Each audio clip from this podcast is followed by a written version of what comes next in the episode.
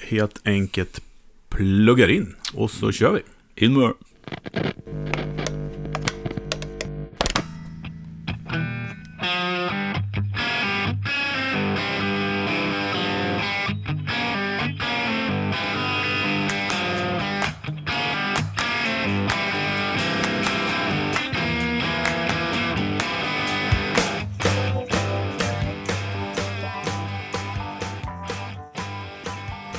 Okej, välkommen tillbaka till Ultimate Guitar Gear. Jag heter Fredrik Hegamar.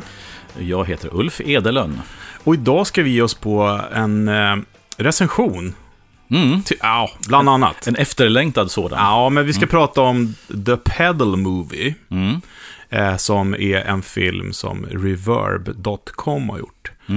Mm. Eh, och vi tänkte att vi kunde prata lite om den, men också fenomenet i den, som jag tycker kanske är spännande, mer spännande än själva filmen. Ja. Och ni som inte har sett den så tycker jag att ni ska göra det. Det är ju en otroligt bra överblick över pedalens historia.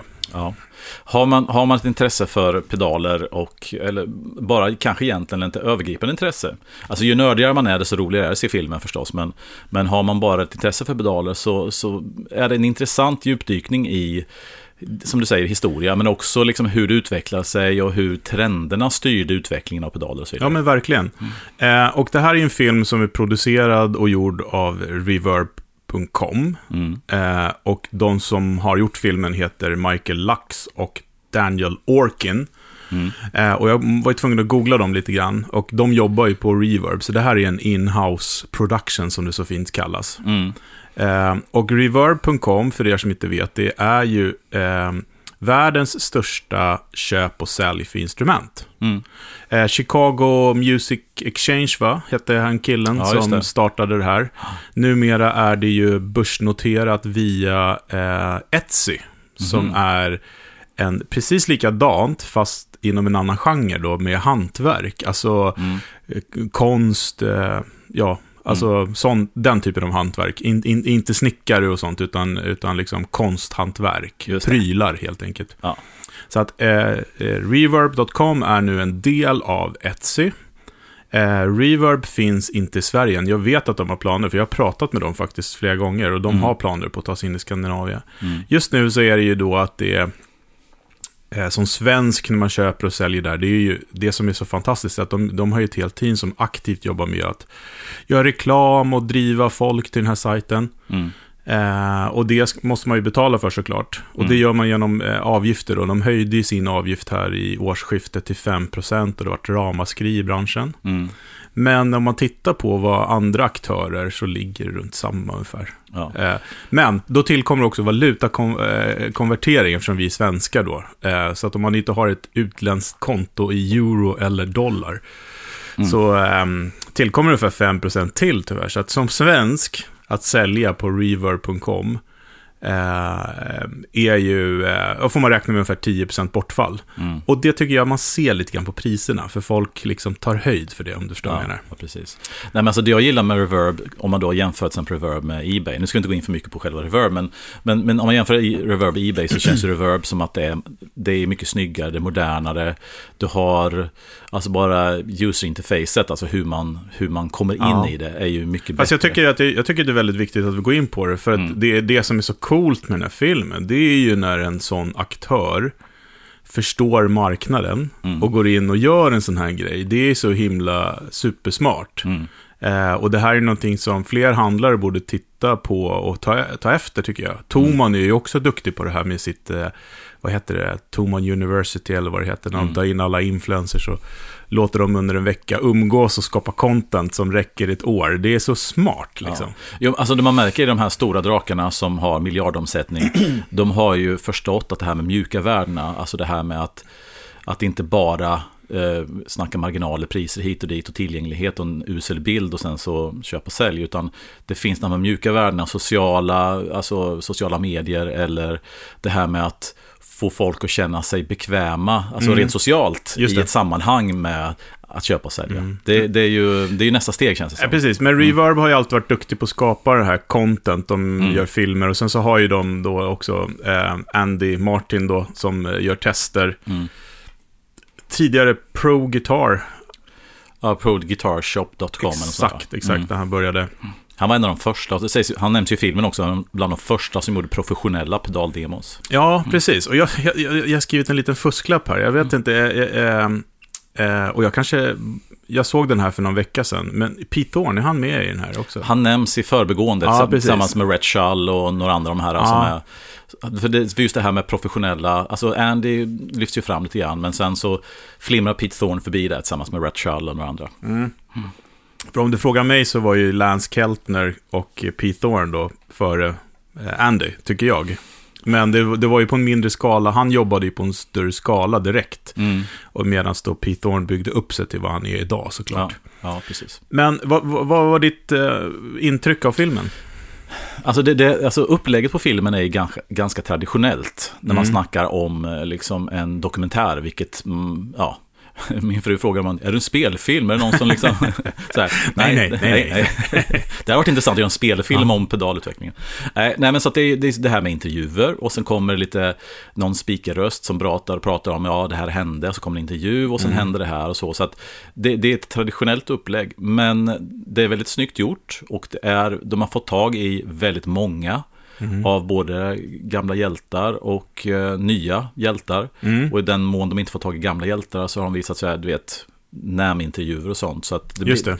så att jag, tyckte, jag, jag tyckte att den var lite lång kanske med 2.20. Mm. Uh, jag hade tyckt kanske att de hade behövt bryta lite grann det här med snacket, intervjuer, snacket och kanske kasta in någonting annat. Att köra ett segment där man kanske testar pedalerna lite grann. Ja. Och, och det var ju, och, och, alltså när man pratar om pedalen, visst då kom det ljudklipp och det kom exempel på den här plattan gjordes och så hörde man lite grann på det. Men det var ingen riktig djupdykning i själva ljudgrejen. Nej, så. precis. Och det, jag kan tycka att det är både smart och inte smart, men det lite läskiga är att det, det, är ju en produkt av sin tid också lite grann. För idag så kan du inte använda andras musik på samma sätt som förr. Liksom, det, det, är inte ett enda ACDC-lick i den liksom, typ. Nej, och, och när man då, när de snackar om till exempel Hendrix då, ja. så, spel, så hör man då någon, någon som kör wow och lite Univibe i bakgrunden. Och man hör, är det, är det? Nej, nej, det är det inte. Nej, det är det verkligen inte. Så att de har ju liksom mm. anpassat material eftersom de, de de är ju inga films... De här killarna som jag nämnde här, Michael och Daniel, de har gjort film på andra ställen. Mm. Men eh, framförallt så är det, de skapar ju då content för Reverb. Och då måste man ju tänka på de här grejerna, mm. vilket är lite tråkigt såklart för oss som lyssnar, för man tycker så här, kan du inte få höra att Henrik Slicks här då, mm. när de pratar om det här. Um, men ang angående det här med spelfilm, jag hade ju gärna varit med och slängt in pengar i en spelfilm av, om eh, Electroharmonix. Vilken mm. rulle det hade blivit. Ja, ja, ja. Och, och, eh, och han nämns ju också. Han heter Matthews, va? Matthews, precis. Ja. De, nej, inte Dave Matt. Nej, för ah, den. Ah, ja. Matthews. Ja, precis. Vi glömmer alltid bort förnamn. Mannen med cigarren. Ja, precis. Vilken, eh, vilken och, människa. Och för, för, att liksom, ja, Roger Meyer pratade vi om förra avsnittet ja, tror jag. Liksom. Ja. Jag kommer inte ihåg vad han hette, apropå det här med ja. laddade pedaler. Eh, men, men, eh, nej men alltså jag, jag, tycker att har man hållit på mycket med pedaler och kanske läst lite grann om det och meckat med det så känner man igen väldigt mycket i filmen och man kanske kan en del om det hela. Men, men, men det som är intressant med filmen är att de, de tar ett helhetsgrepp på hela pedalutvecklingen ja, och, och det här. Och det var flera grejer som, som, som, som var relativt nytt för mig eller som, för, som då påminde mig om. Eller, ja men du vet. Så att jag, jag tyckte den var väldigt intressant att se ändå faktiskt. Mm. Ja, men, och, eh, jag tror också så här, jag är ju kanske stor konsument av just den där genren av content. Eh, så att... Eh, därav den här podcasten. Men, men för mig, jag hade sett nästan allt redan. Mm i klipp. Liksom. Mm. Så det, de, de har ju lyckats få ihop det till en bra grej. Mm. Men lite andra vindar som eh, blåste i den där eh, filmen var ju att de har ju liksom gjort... De har hållit... Eller var, det, det var faktiskt lite politik i den också. Mm. Det var till exempel Mike Fuller, Fuller var med väldigt, väldigt kort. Det är alltså fullton som en... Men var han ens intervjuad? nej, nej, han var inte med som person, men mm. de var ändå tvungna. Alltså det går ju inte att prata om pedalutvecklingen utan att nämna hans Han var ju ändå pionjär mm. inom det här butikområdet. Men för er som inte vet det så har han betett sig väldigt, väldigt dåligt. Eh, och nu med det här Black Lives Matter så gjorde mm. han bort sig rejält. Eh, och jag gissar att det är därför de inte har Alltså, Mark, Pratat mer med ja, honom? Mark Fuller har ju varit kontroversiell ända sedan han kom fram. Därför han har ju alltid haft det är hans personlighet på något sätt. Han har alltid varit kaxig, han har alltid sagt vad han tycker. Mm. Och han har alltid...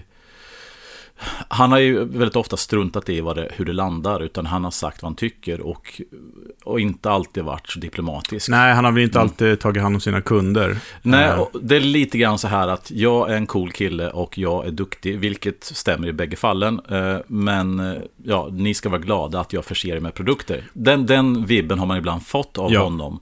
Och när man då som konsument har ifrågasatt saker med all rätt, så har han oftast inte svarat på ett sätt som man kanske borde som tillverkare. Att vara lite ödmjuk och lyssna på sina kunder. Ja. Utan ni har fel, jag har rätt har oftast varit attityden. Mm. Och, eh, och precis som i filmen så lyfts han ju fram som en pionjär och som en av de som startar hela den här eh, butik, alltså andra Ja, men det vågen. kan man ju inte ta ifrån Mm. honom. Eh, samtidigt så är det ju så här att, eh, det här är någonting som vi har pratat om också, för det här med, eh, ja men som konsument så på något sätt så väljer man ju vad man stödjer, eh, Mm. helt enkelt, vad man lägger sina pengar. Och jag tänker mig lite grann att tiden när man ser förbi att någon är, är liksom moraliskt och etiskt inte okej, Mm.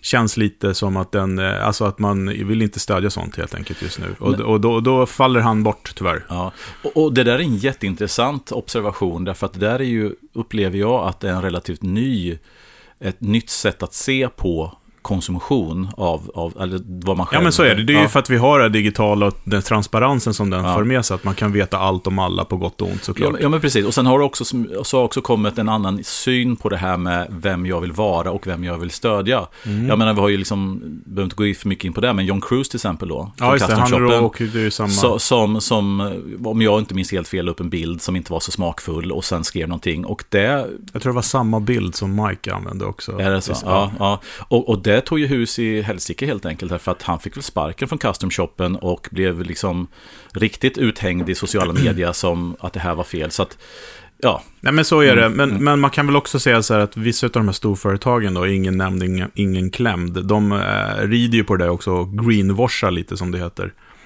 Eh, så man, han, han tog en för laget. ja, ja men precis. Men eh, jag tycker inte att det är okej. Och- Men som sagt var, det, vi ska inte, det här är ingen politikpodd. Nej, Utan man gör som man själv känner. Eh, men det var i alla fall en reflektion att ja.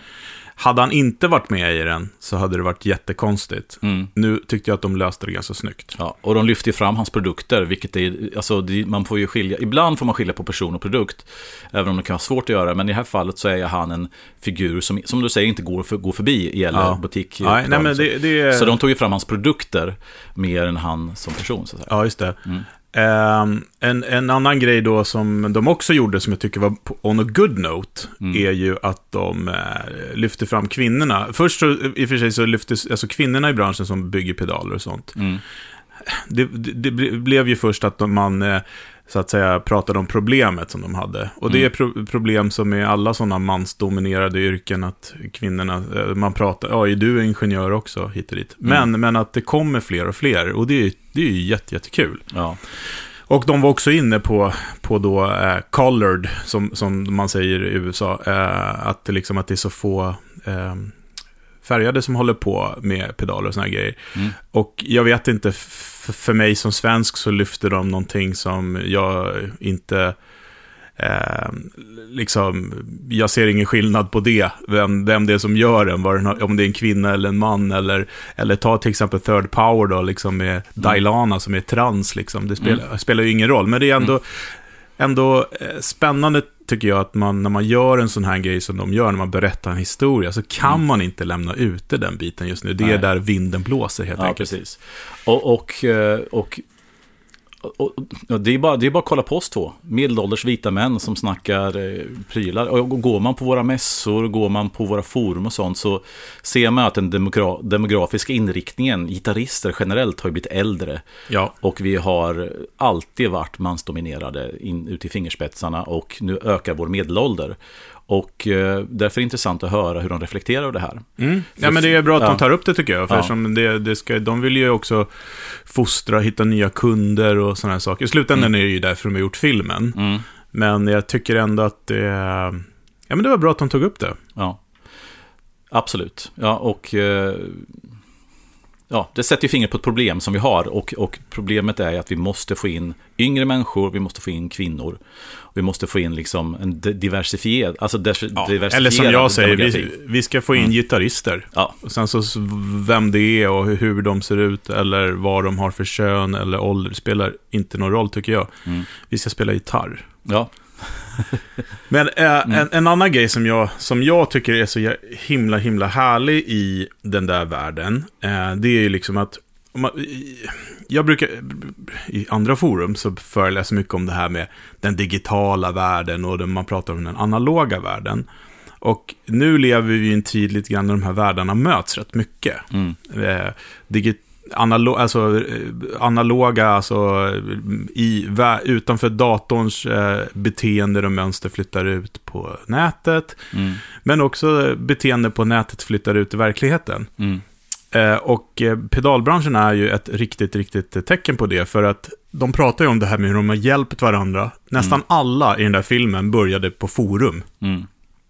Utom då de här Mike Fuller då, som vi precis nämnde och Anna Lågman och det. De var ju före, de var ju liksom böcker och George, eh, vad hette han, George eh, Tripp. George Tripps. Ja. Mm.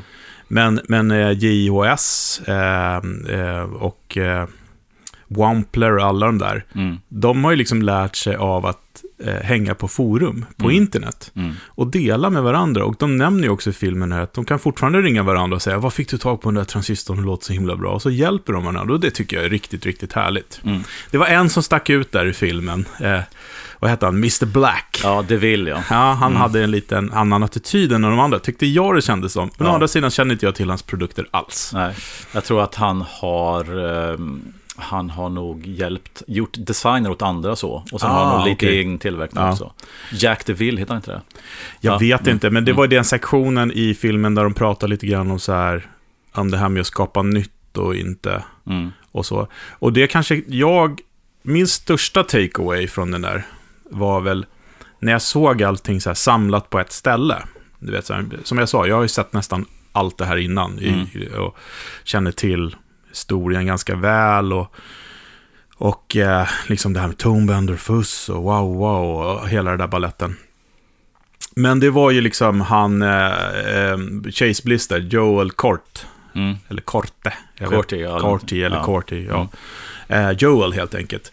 Nej men han började ju på eh, CWX. Mm. Och, och, och, och, det här ska jag, skulle jag fråga dig om. För att var det på NAM som han, eh, Zachary, stod i morgonrock och spelade? Eller, eller var det kanske, var, kan det ha varit på Dallas Guitar Show när jag såg honom? Jag vet inte, för han har, han har själv gjort det i rock, men sen har han också haft andra som har gjort det. Ja, nej, men det här rock. var han själv, så frågan ja. är om det inte var på Dallas Guitar Show. Och där var jag, jag för, eh, ja det är 18 år sedan första gången. Mm. Jag tror att det var det. För jag, fick, tänkte att, för jag var ju där med TC, jag tänkte att det var du och jag som var på NAM. Han kan ha varit där på NAM också, ja. för det är också ganska länge sedan. Ja, men jag kommer ja. men här, han var inte jättekänd då i alla fall, mm. kommer jag ihåg när han stod. Då stod han, han har alltid haft ganska spektakulära montrar. Mm, ja, men precis. Äh, men han är ju självklart med i filmen också. Och han har ju då haft äh, en del lärjungar, bland annat då Joel. Mm. Um, och det som jag gick igång på när Joel pratar i alla fall om Chase Bliss, det är väl det här liksom, han vill verkligen inte skapa någonting som finns, utan han, han är, kallar sig själv innovatör mer. Och det, mm. det gick jag igång på. Så jag har fått en liten nytändning på testa lite, om, lite inom citationstecken eh, konstigare grejer nu. Mm. Får se vad det kan leda mig till. Ja. Nej, men det blir så himla lätt att man liksom köper en ny pedal och så rattar man in det ljudet man redan har, mer eller mindre. Ja. Ja, och, och, och det var också någonting som man tog fram lite grann i filmen. Vart, vart, vad gör man när alla versioner av Tube Screamers och alla de här har, har gjorts? Och, Precis. Och visst kan man alltid kränga en till Tube Screamer-variant eller en annan variant på Node 1 eller vad det nu är för någonting. Men, men man märker att det finns en vilja att, att bända på reglerna. Mm. Eller bända på reglerna, bända på gränserna vad som är normalt för en pedal. Och det tycker jag just att Chase Bliss har faktiskt varit alltså en av förgrundsfigurerna, Joel där. Och, eh, och det, som sagt, på de här atomatom-pedalerna vi har snackat mm. om. Och det har inte bara med liksom formen utan också hur han gör det. När han märker att okej, okay, jag är duktig på det här, men det finns andra som är duktiga på saker som jag skulle vilja inkorporera min Samarbetena igen här. Yes. Så att han har ju samarbete med Benson för, för preampern och med Marys för reverbet. Ja. Så att, och då har de bidragit och vill, velat bidra mm. med sin know-how och, och liksom så de har gjort liksom så att 1 plus 1 har blivit 10 på något sätt. Mm. Och det är ju jätteintressant. Ja, det är, mm. det är otroligt häftigt faktiskt. Eh, så det, det, det, måste vi hålla utkik på mera. En annan grej som man pratar om i filmen, som är ju ett relativt nytt fenomen. Eh, ja, nytt för att vara i gitarrsvängen kanske. Mm. Nej, men det är väl det här med att man har... Eh, Eh, ganska många gitarrister som spelar med effekterna. Mm. Eh, alltså, eh, att effekterna är liksom en del av instrumentet. Ja, och till och med som de säger att, att, att instrumentet, att, att, effekterna likställs med instrument och till och med kanske är viktigare än instrumentet. Ja, ja, absolut. Ja. Att uh, gitarren är bara liksom för att få in en sinusvåg typ och sen så händer, mm. det är sen det händer. Ja, och det, det är också intressant därför att alltså i, i våran lite konservativa gitarristvärld så har det alltid varit det, där är, det är också en, en, en, skiftning i hur man ser på saker och ting. Därför att i vår värld har allt varit så att du ska lära oss spela, spela ordentligt först. Och sen så har du effekter för att förbättra det som redan finns. Och, och, till exempel The Edge har ju fått så mycket skit i alla år. Därför att om tar man bort alla delay och allting sånt så är det bara bling, bling. Det är konstigt att Frank Zappa inte har fått lika mycket skit. Nej. Han höll ju också på väldigt mycket med. Precis, men han, han, han hade en annat fundament ja, i, spe, i spelandet. Och en annan tidsera också. Ja, precis. Så, så att och, och, så att jag tror att det här som Edge var väldigt tidig med och några andra också som, som lät effekterna styra lite grann det, det valet man gjorde rent, eh, alltså rent konstnärligt. Att det håller på att komma ifatt nu. Och det är precis som du säger att, att man ser mer och mer folk, och även Radiohead var ju tidigare med här att Verkligen. man tar ett ton och sen så ligger man på golvet och skruvar på pedaler i, i tre minuter efter man har tagit ackordet. Mm. Och sen låter man det här eh, ljudet färdas genom pedalen och färgas och ja. skruvas till och så vidare. Och så vidare. Och, så jag tror att efterhand som det blir mindre fokus på det virtuosa, det här med att virtuosgitarristerna, de coolgitarristerna och hur de spelar, att fokus flyttas från det, så flyttas det till tekniken istället. Med mm. ljud, skapa ljudlandskap. Ja, och det är, det är ju mm. skithäftigt. Uh, det, ty det, tycker jag är välkomnat. Sen så kanske inte det är min grej, eh, men jag tycker att det är super, super häftigt med de som kontrollerar och den här loop-tekniken och ja, det är super, super coolt faktiskt. Ja. Eh, sen, sen, tycker jag i filmen att, att jag skulle, de pratar naturligtvis om det med DSP och eh, hur eh, Line 6 med sin DL4 och sen så, ja men Source Audio, Strymon, Marys, all Eventide, alla de här företagen. Jag hade, jag hade väl, för det var, var ett jättestort sjok och väldigt mycket tid lagt på fussen och hur, hur alla de här tidiga fussarna byggdes upp. Ja. Och jag, jag personligen, alltså fussarna är ju fantastiska, men det är en teknologi som är superenkel och inte så mycket att utveckla. Medan, där, medan däremot DSP vad du kan göra med det och hur du kan bygga vidare på det. Det är det som är intressant. Precis, och det är ju ett avsnitt, eh, sista mm, femtedelen handlar mm. väl om det. Det är eh, så, precis. Men jag, jag tänker så här att eh, jag förstår att det inte är lika mycket i den, för att det finns inte lika mycket historia att berätta, inte lika mycket stories liksom. För det Nej. var lite mer vilda västern för nu är det så här, jag tog på mig min labbrock och tryck, tryck på play på datorn. Det är inte ja, så ja, kul ja, att visa liksom. Nej, mer så här, åh, fan jag ledde fel och då blev det en fuss. Det är ju det är liksom en coolare story, så det är inte så konstigt. Nej, nej och, för det har att göra med liksom att den gamla goda tiden och det är roligare att snacka om 50-60-talet och hur man sköt från höften. Ja, men du vet allt det här. Ja, ja, ja absolut. Eh, slumpen att det blev liksom. Ja, ja, ja visst. Eh, och jag, jag kollar till exempel på eh, den här senaste The Band-filmen, som också jag kan rekommendera, en annan dokumentär. Den hette We Were Once Were Brothers, hette den. Just det.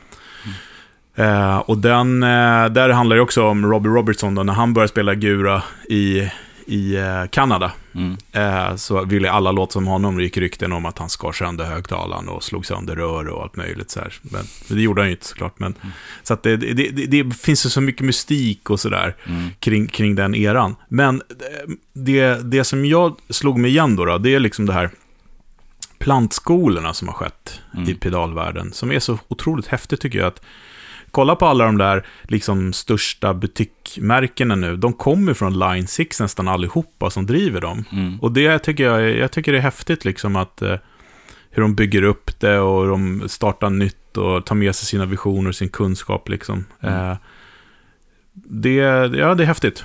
Ja, och, och just det också att du kan, alltså hela idén med att göra pedaler, det är nästan så att du ska vara ensamt geni som, som sitter hemma i garaget och gör det. Så att det är accepterat att du har, att du har en låg produktion, att, att du har kanske inte världens bästa kundkontakter och sånt. Och det gör ju att du kan växa som ett litet företag och det är accepterat bland konsumenter att du är liten och jättekonstig och ha, alltså det, det finns det väldigt högt i tak. Ja, fast de För- tog ju mm. också upp i filmen vikten av att jobba med so sociala medier. Alltså det, det var ju ett, ett avsnitt kan man väl säga i filmen. Att Jo, jo, hur precis. de jobbar med design och sådär. Och jag tycker så här, ett företag som Death by Audio.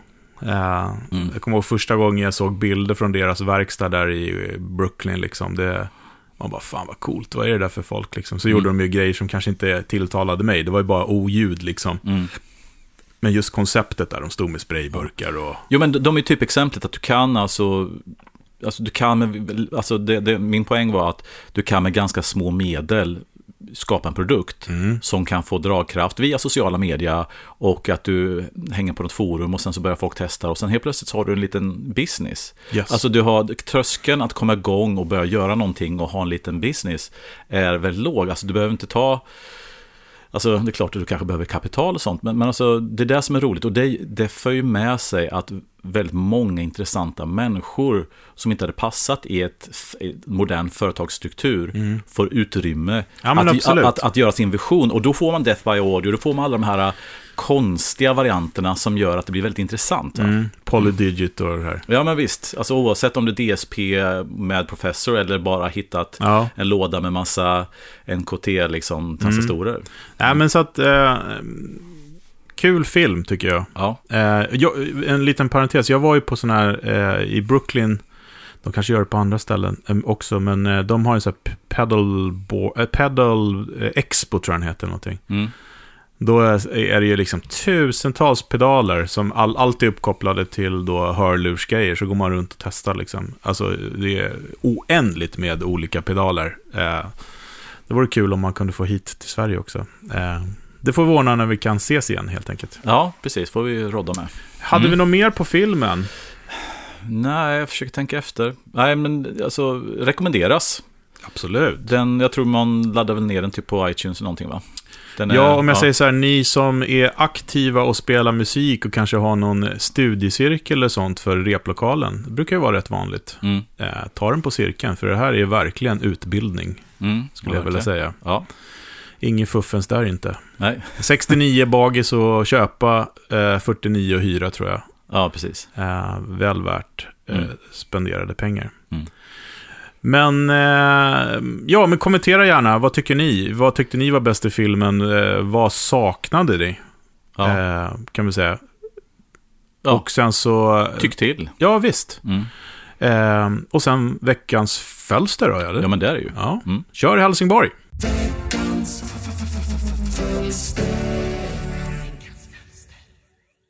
Yes, då var det återigen dags för veckans fölster. Ehm, den här eh, veckan tänkte jag göra en liten återkoppling på förra veckans där vi snackade strömförsörjning till pedalbord. Ehm, och då snackade jag ju om att jag hade ett, ett pedaltrainbord som jag monterade min, min strömförsörjning under och då, ja, då gled jag automatiskt lite över på Eh, varför jag valde det pedalbordet i och med att vi snackade om vad, vad jag har valt för ström och varför. Ehm, så eh, vilket pedalbord vill man ha och varför vill man ha det? Jo, eh, när jag skaffade mitt pedalbord så blev det ett Pedal Train Novo 18. Ehm, och varför blev det det? Ja, men, eh, alltså det var väl, det, det känns ju, Pedal Train har varit lite branschstandard så det kändes enkelt. Eh, det var lagom stort, eh, lagom prissatt. Ehm, det fyller mina funktioner när det gäller storlek. Då, som sagt, jag tror jag har åtta pedaler på mitt bord. Vissa är lite större, vissa är lite mindre. Det blir lagom liksom. Eh, det är så lite skönt vinklat bakåt. Ehm, och jag kunde gå in och köpa det i en affär. Liksom. Det, var, det är som sagt ganska mycket branschstandard på det. Eh, och jag är jättenöjd med det bordet. Men eh, under tiden här nu, jag har ju haft det ett gäng år, liksom, så har man börjat fundera lite på, på och se vissa nackdelar. Eh, men fördelarna med det här bordet, det är ju då att det är lite så här upphöjt och har så kallade rails. Alltså det är ju ehm, det finns ju delar av bordet som är ehm, ehm, där man kan fästa pedalerna och delar av det är eh, där man kan föra ner sladdar eller så vidare. Ja, men ni vet väl hur de ser ut, jag kan inte förklara riktigt. Eh, och det är ju en fördel där att man kan dra sladdarna under railsen och gömma sladdar när det blir ja, fula dragningar och så vidare. Eh, och det är ju toppen. Eh, och sen är det väl också en fördel då att det är lite vinklat bakåt. Det är ju bekvämt att spela på, både när det gäller eh, sittandes eller ståendes. Eh, men nackdelar då, men det är väl egentligen det jag, det jag mest kommer på är ju det att, att man är låst vid hur de här railsen sitter. Alltså avståndet mellan railsen, hur, eh, dels hur stort det avståndet är och hur stora själva railsen är, gör ju att man inte kan placera pedalerna precis som man vill. Och det har varit irriterande flera gånger när man eh, skulle vilja Eh, placera pedaler på olika ställen men det är liksom, man, får inte, man tappar för mycket plats om man skulle göra det på det sättet. Eh, jag framförallt så tycker jag att man kan få två stycken ganska snygga rader i botten. Sen ska man använda den översta delen på något snyggt sätt och då är liksom hålet eh, mellan railsen för stort helt enkelt. Så att ja, det går inte att placera. Ja, det är så har det varit för mig i alla fall. Ni får gärna återkoppla hur ni har känt, ni som har pedal trains. Så jag har ju spanat lite på att byta till ett så kallat flatboard då. Ehm, när, jag, när jag spanade på pedalbord och skulle, skulle välja någonting eh, och det då blev det här pedaltrainet. Eh, då eh, då tyckte jag att sådana här flatboards såg väldigt primitivt ut. Det, det var ju inte billigare än ett pedaltrain och det är bara en platta liksom. Eh, ska man inte vara sån va? Men, eh, men jag kan absolut se fördelarna nu då att man kan få allting mycket tajtare. Man behöver ju inte anpassa sig till eh, ja, hur, hur de här railsen sitter utan man kan placera pedalerna mer som man skulle vilja ha dem. Eh, sen är ju en nackdel där såklart att man behöver offra en bit till sin strömförsörjning som man annars kan gömma under ett pedal train. Eh, jag kör ju som sagt en eh, sån här Strymon Zuma och de, Strymon säljer även eh, eh så här fästen så att man, eh, som hör till just pedal train så att man enkelt kan fästa sin summa under till. Och den har ju suttit på, på den platsen hela tiden och det har funkat grymt. Så det är ju en nackdel med ett flatboard. Och sen är ju också en nackdel att man inte kan gömma sladdarna utan då det, man måste ja, man måste mm, ta dem i åtanke också. Både ström och eh, signalkabel. Då. Eh, å andra sidan kan jag känna att det är en liten, ja, men det är en kul grej att man får, man får se till att göra snygga dragningar och sådär. Det behöver ju inte ta så mycket plats faktiskt om man, om man gör det snyggt. Eh, sen är det ju så här, behöver jag byta pedalbord när jag har ett som är bra? Eh, nej, det behöver jag ju inte. Men eh, Eh, min eh, kompis och eh, poddkollega Uffe lärde mig en grej. Där han, han snackade om någonting när han var i den situationen att han skulle, han skulle göra, byta ut någonting. Han behövde egentligen inte det. Men man måste alltid ha något projekt på gång. Det sa Uffe. Det är, liksom, det är skönt det där när man alltid har något projekt som man kan, som man kan pilla med, beställa grejer, vänta på. Så, så, och det har jag verkligen tagit med mig, Uffe. Att, att det är fan bra att ha de där projekten. Det är en bra sätt att, att motivera det på. Eh, sen finns det såklart andra alternativ också när det gäller pedalbord. Eh, till exempel finska Solmen ser ju helt grymt ut. Skitsnygga, både smarta lösningar. Eh, de här värstingarna Schmidt Array som är ju, ja, men det är en helt egen liga. Det är, alltså, ja, ni måste googla det om inte ni har kollat det. Det är, liksom, det är skitsnygga väskor med, med hyllor och ja, men allting är där i. Men, men det, är liksom, det är det långt bortanför vad jag, vad jag behöver. Eh, och sen fanns det någon, en till som jag kom att tänka på här nu när jag funderade på det. Det, var, det fanns en spansk tillverkare från Barcelona tror jag. Som gjorde ett bord med där man slidade runt typ klämmor. Alltså det var nästan som eh, att man klämde fast pedalerna mellan två, alltså typ som en sån här eh, när man ska limma någonting så klämmer man ihop någonting. Lite så såg det ut fast man kunde slida runt olika så här små, små vagnar då så att man klämde fast pedalerna. Så behövde man inte sätta dem med, med kardborreband eller så. Dock tog de här klämmorna plats då istället. Så jag vet inte, kommer inte ihåg vad det heter. Men det var ju en annan cool lösning. Eh, så vi får se, det får kanske bli ett flatboard här sen då om jag känner att jag behöver ett projekt i mitt liv. Eh, och frågan till er då, både ni som lyssnar och Fredrik Uffe. Eh, vad kör ni med för typ av pedalbord och varför har ni valt det? Så hörs vi nästa vecka. Ha det gött. Hej! Tack Fredrik Fölster. Det gäller att hålla sär och hålla ordning på alla fe- Ja, Fredrikar precis. här. Ja, Ni Ja. har väl kanske märkt att när vi pratar sociala medier så är det Ulf, Fredrik och Fölster. Mm, precis. Väldigt viktigt. Klart och tydligt. Ja, Ehm, då ska vi se, pedalbordskonstruktion. va? ja men precis. Mm. Eh, och i förra avsnittet så fick vi ju en eh, riktig genomgång av ditt eh, pedalbord. Mm, mm. Och eh, jag, jag säger, jag är, jag är väldigt, håller, är väldigt enig med, med Fölster därför att eh, jag föredrar flatboards och eh, av ungefär samma skäl som, som Fölster säger. Därför att eh, visst finns det en fördel med att kunna ha power supplies och sånt under. Visst finns det en fördel med att kunna dra kablar lite grann under så också. Ja. Men jag tycker också att när jag vill ha så litet pedalbord som möjligt och trycka in så mycket som möjligt för att, för att minska vikt och minska yta på scen. Ja. Och då med de här railsen så kommer man, precis som, som förut sa, så kommer man alltid till läge, shit, jag, vill, jag har egentligen rent fysiskt plats med en här eller ett par pedaler till. Men jag får inte dit det för att det är ett stort hål just där jag vill lägga den. Jag kanske måste lägga den på sidan, jag, jag kan inte ställa den upp. Eh, Eller någonting va. Och då innebär det att då, då hamnar den, då får den ingen fäste för det finns Nej. ingen rail där så att säga. Så att jag, och sen fördelen förstås som jag sa, också fördelen att den är vinklad. Eh, Men eh, när det kommer till kritan så föredrar jag flatboards också. Precis, och jag, jag tänkte på det där eftersom jag visste att vi skulle svara på den här frågan så gick jag tillbaka lite historiskt och tittade på i, i, i mitt huvud vad jag haft för bord. Mm.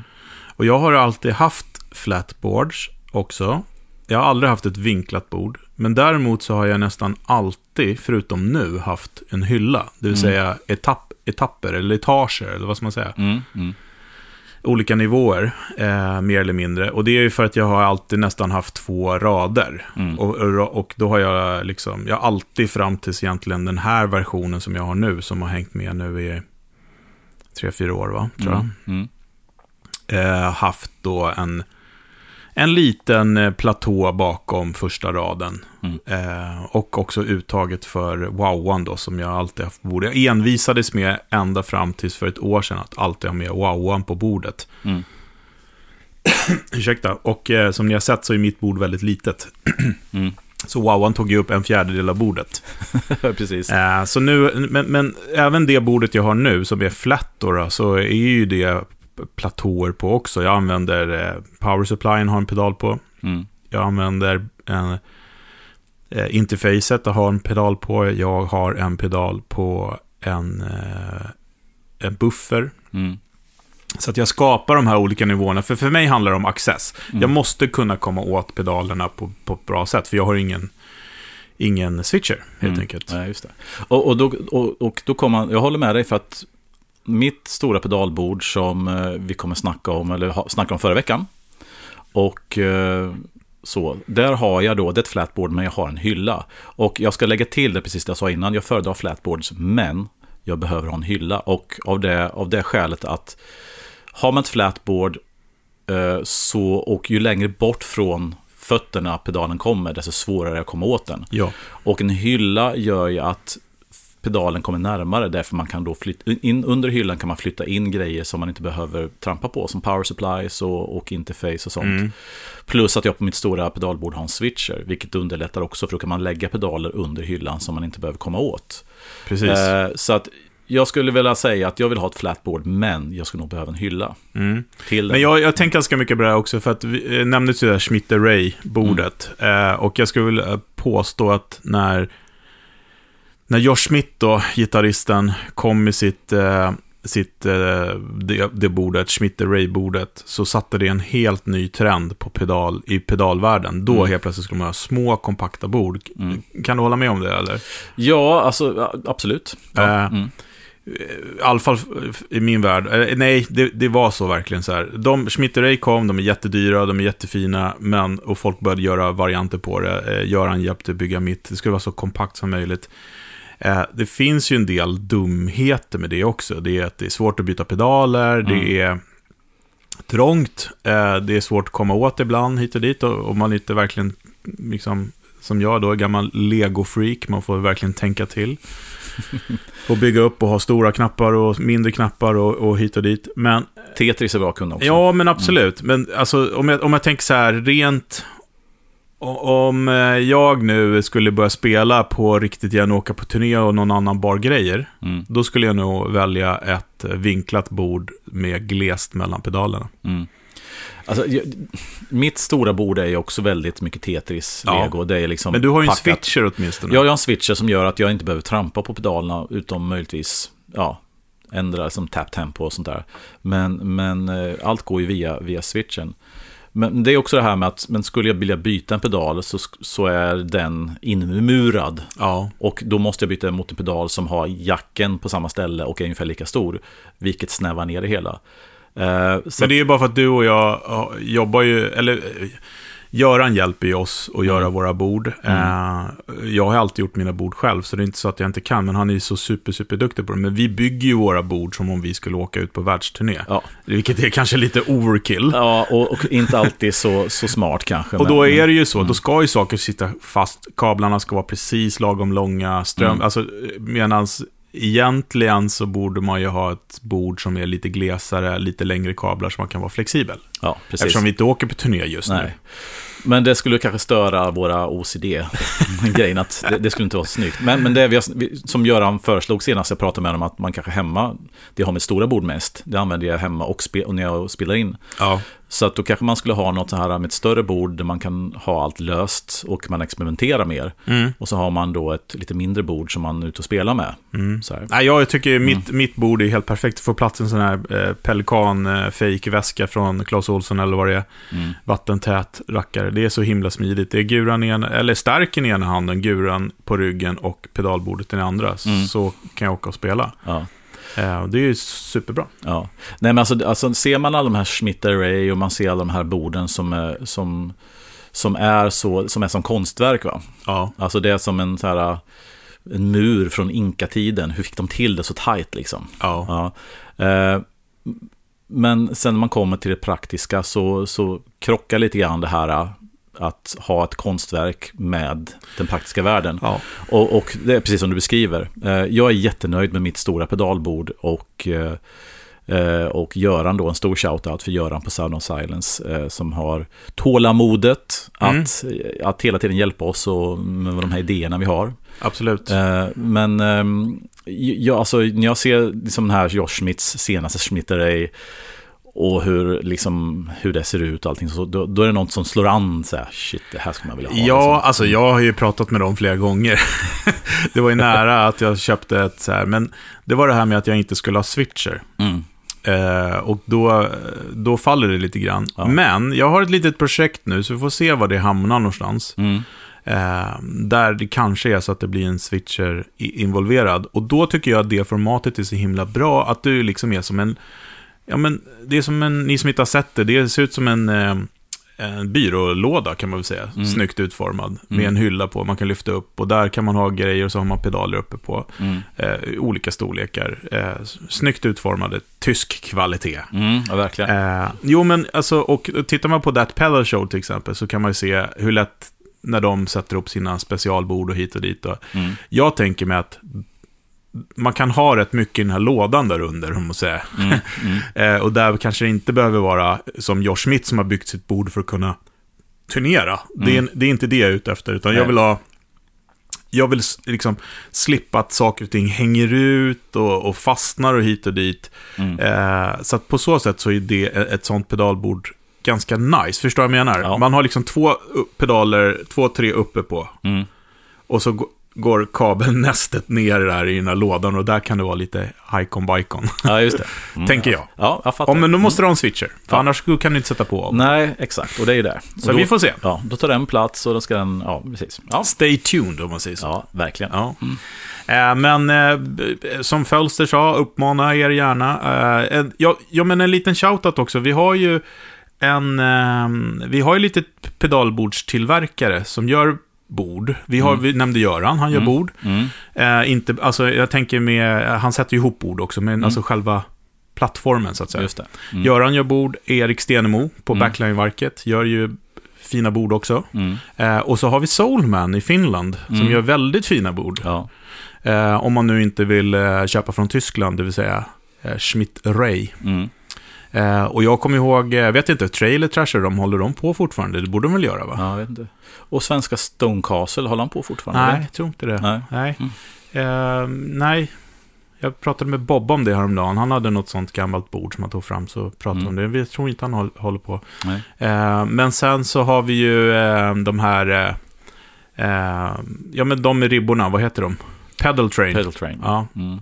som är en bra start eh, faktiskt. Så att... Eh, det är Ja. många som kör Ikeas eh, hyllor och Ja, sånt det är det, också. absolut. Ja, det finns inga regler, bara Ja. det funkar för dig helt enkelt. Nej men alltså, ut i sociala medier och eh, visa lite grann och tyck och har ni några coola lösningar så vill vi gärna se det. Ja, precis. Och om ni pratar om någon tillverkare som ni tycker om och sånt, så tagga dem. Så, Mm. så hjälper vi dem att eh, sprida deras. För det är väl det vi behöver göra. Vi behöver hjälpa varandra lite grann. Tillbaka till det där fina budskapet i filmen som Ja. jag nämnde. Ja. Exakt. Coolt. Ska vi gå till eh, veckans pryl kanske? Veckans pryl. Veckans pryl. Då är det väl min tur va? Eller har jag fel? Jajamensan. precis. Men det är en gemensam angelägenhet. Ja, men precis. säga. Eh, jo, eh, veckans pryl är då i denna vecka en pedal. Konstigt nog. Det har jag aldrig haft förut. Eh, som heter Nordland ODRC. Yes. Och eh, vad är då detta för pedal? Jo, eh, det är en pedal som är gjord av en kille som heter Kai Tachibana som bor i Hamburg. Eh, och för er som har följt oss lite grann och som kanske såg ett inlägg på Fejan för några vecka sedan eh, så är vi ju fan av den gamla Nobelspedalen ODR1. The Natural Overdrive. Yeah. The Nashville Overdrive. Ja, precis. Eh, och den, den pedalen kom i början på 90-talet och det är just Kai då som var chefsdesigner för detta, som jobbade på Nobels och han designade den pedalen ihop med ett gäng andra pedaler för Nobels. För Nobel är ju koreanskt. Väl? Nej, jag tror det är tyskt. Äh, är det aha. inte tyskt? Men nu är det väl det koreanskt, eller? Ja, jag vet inte. Nej. Jag tror att, för att Kai är, ju- är tysk, jag tror att tillverkningen kanske var koreansk, men att företaget är tyskt. Ja. Eh, Det kan vi... Ja, det får vi- kan ni- det får kan- vi kolla. Mm. Det, det får ni rätta oss i sociala medier om. Eh, vilket fall som helst, ODR1 har ju då, eh, blev ju en stor hit i Nashville. Jag tror Tom Bukovac, eh, han har ju själv egen och han gav bort under 90-talet. Det var en stor, det var en jättebillig pedal som lät väldigt, väldigt bra.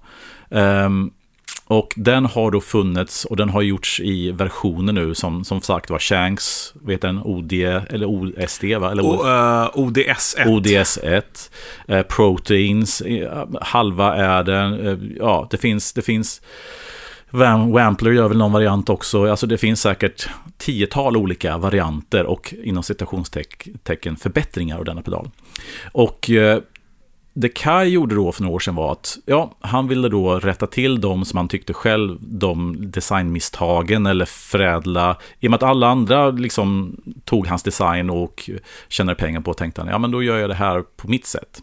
Så det här är alltså eh, Nobels och DRS ursprungsskapare, ursprungsdesigner Kai då, som har kommit med pedal. Och eh, jag har inte haft nöjet att spela på någon gammal pedal, men jag har spelat på massvis med nya och olika varianter. Eh, så att jag kan inte riktigt uttala mig om den här låter precis som en gammal. Och dessutom lät de gamla lite olika också. Men den här låter väldigt bra. Eh, det Kai har gjort då, eh, som väldigt många som modifierat de här pedalerna har gjort också, är att framför allt lägga till en bass cut. För att den här Precis. designen hade oftast väldigt mycket bas, låg mid, vilket gjorde att den lät väldigt bra för en tele-lead-mick, en strata-lead-mick. Men så fort man drog på lite mer gain eller framförallt använde humbucker så blir den väldigt flabbig, flubbrig i basen. Ja, Mm. alltså det är ju ett sound också, eh, så att säga, som, som eh, många av de där... eh, Jag kan tänka mig varför det också gick hem väldigt mycket i Nashville är väl att många spelar ganska bright tele. Ja. Alltså, nu killgissar jag, men Mm, ja men så är det, liksom, och och den passar väldigt bra ihop med de här leadmickarna som Syncoil leadmickarna. Så att den här pedalen har då en bass cut som är ställbar. Så du kan själv avgöra hur mycket bas. Ställer man den fullt så låter den som originalgrejen, så kan man skära då. Precis. Eh, sen har den till skillnad från gamla också en mid-kontroll. En svepbar mid med ett eh, hack i mittläget där Mm. den då ligger som så att säga originalet gör. Så du kan alltså, både, ja. så du kan alltså både skära midden och lägga till midden. Eh, och eh, det som den här pedalen är väldigt, väldigt bra på är det här från lite clean boost eller till lite, lite, lite crunch upp till medium crunch. Där låter den riktigt, riktigt bra. Och där den då är så bra på, som Nobels har varit bra på alla de andra, är just det här naturliga crunchen, hur den svarar. Ja, men ja, precis. Mm. Den, den svarar ju otroligt bra, men sen så, d- d- liksom den... Ja, jag tycker att den... Eh, det, det känns som att... Alltså, spelar inte bara på den, men alltså... Eh, men en sån in i en förstärkare, Mm. då känns det som att det är en del av förstärkaren. Ja. Så ska jag säga. Ja. Och jag menar, det har ju kommit... symbios. Ja, men precis. Och jag menar, de sista tio åren så, så, så har det funnits jättemånga pedaler som gör det här också. Eh, Men, men Nobels DR1 var ju bland de första faktiskt som... Många tycker den var grön då, så många trodde ja men det är en, en Tube Screamer-variant. Men Ja, den är det. ganska diametralt motsatt mot en Tube Screamer. Ja. Eh, och den var bland de första pedalerna som hade det här faktiskt. Eh, jag använder den, jag, alltså, det var ju till och med så att den flyttar på den kära gamla hotcaken på mitt pedalbord.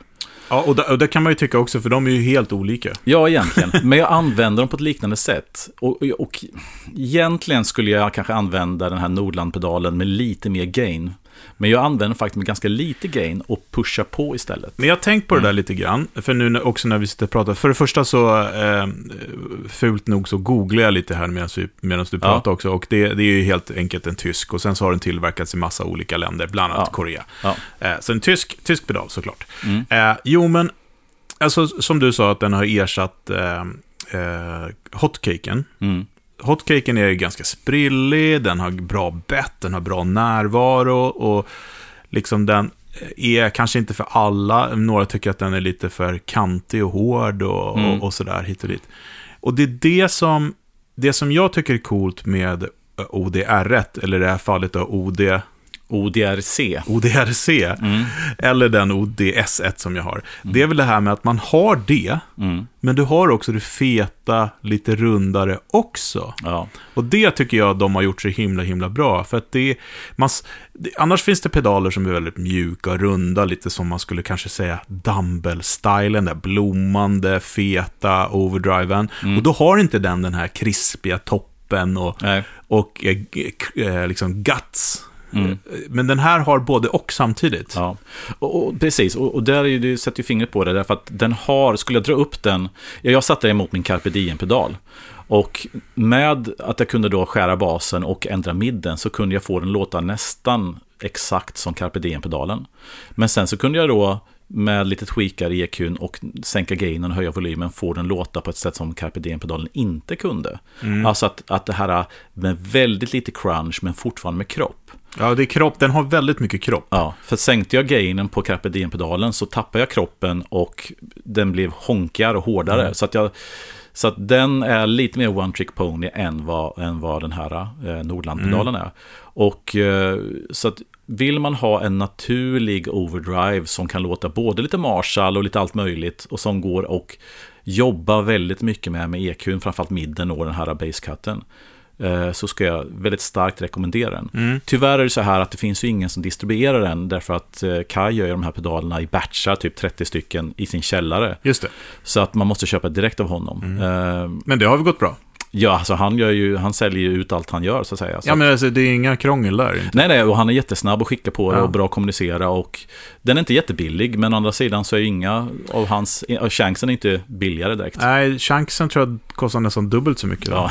precis. Som, eller vad kostar den där? Två och ett halvt, tre? Ja, två och ett halvt, tre någonstans. Ja, förmån. kostar Mm. väl fyra, fem någonstans. Ja, precis. Eh, och en ODR1 kostar väl en tusenlapp typ. Ja, så att om man säger om man går på Nobels nytillverkade och hit och köper den som har en liten base cut-variant. Ja, då har det två lägen Ja, bara. exakt. Så är det väldigt mycket, om man vill ha det här soundet så kan man börja där och man får väldigt mycket pedal för pengarna. Ja. Jag tycker det som är kul med, med Nordlanden är att det är Kai, som då ursprungstillverkaren, som gör det här. Och han har ju allt i huvudet. Och Mm. eh, Han har förbättrat massa saker, bättre komponenter, eh, tr- true, by, eller true bypassen funkar ordentligt. Precis. Och, Och nu är det så här, nu har inte jag testat den här än, men vi måste ju ändå liksom hjälpa våra local heroes lite grann. Harder Pedals gör ju en sån där nu också. Just det. Mm. Med precis samma. Nej, in...